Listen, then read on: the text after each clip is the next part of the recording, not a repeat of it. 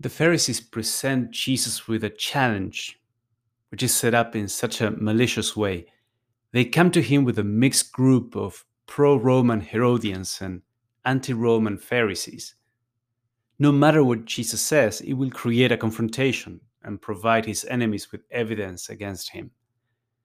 The question could be expanded in this way We are religious Jews, we can imagine them saying, and we are unjustly occupied by an oppressive and idolatrous empire. Are we betraying our nation, our values, and our God if we pay taxes to the Roman Caesar? Notice two things in Christ's response. First, the tone of his response. Here are enemies who are ready to kill him, and he responds smartly, but also without any animosity.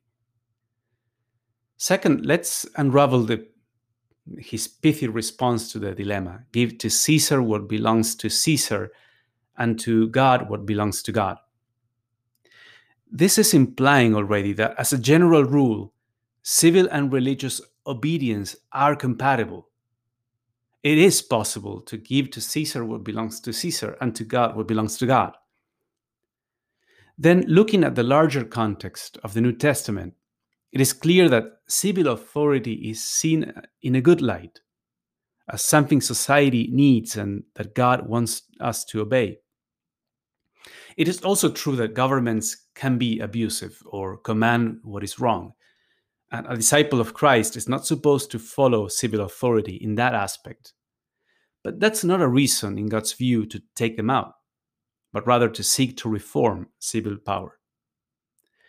Possibly one of the best practical commentaries on this one line response is the trial of Jesus before Pilate.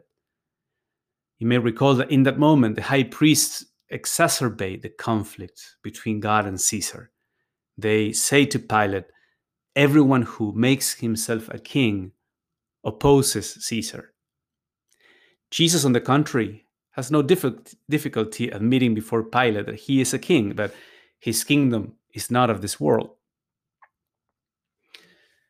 Do you find yourself in a similar situation at times when others tell you that you cannot be a Catholic and be part of the 21st century?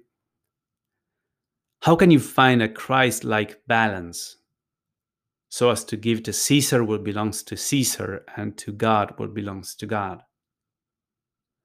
Who can you think of as a role model in striking the right balance of living in the world but not being of the world?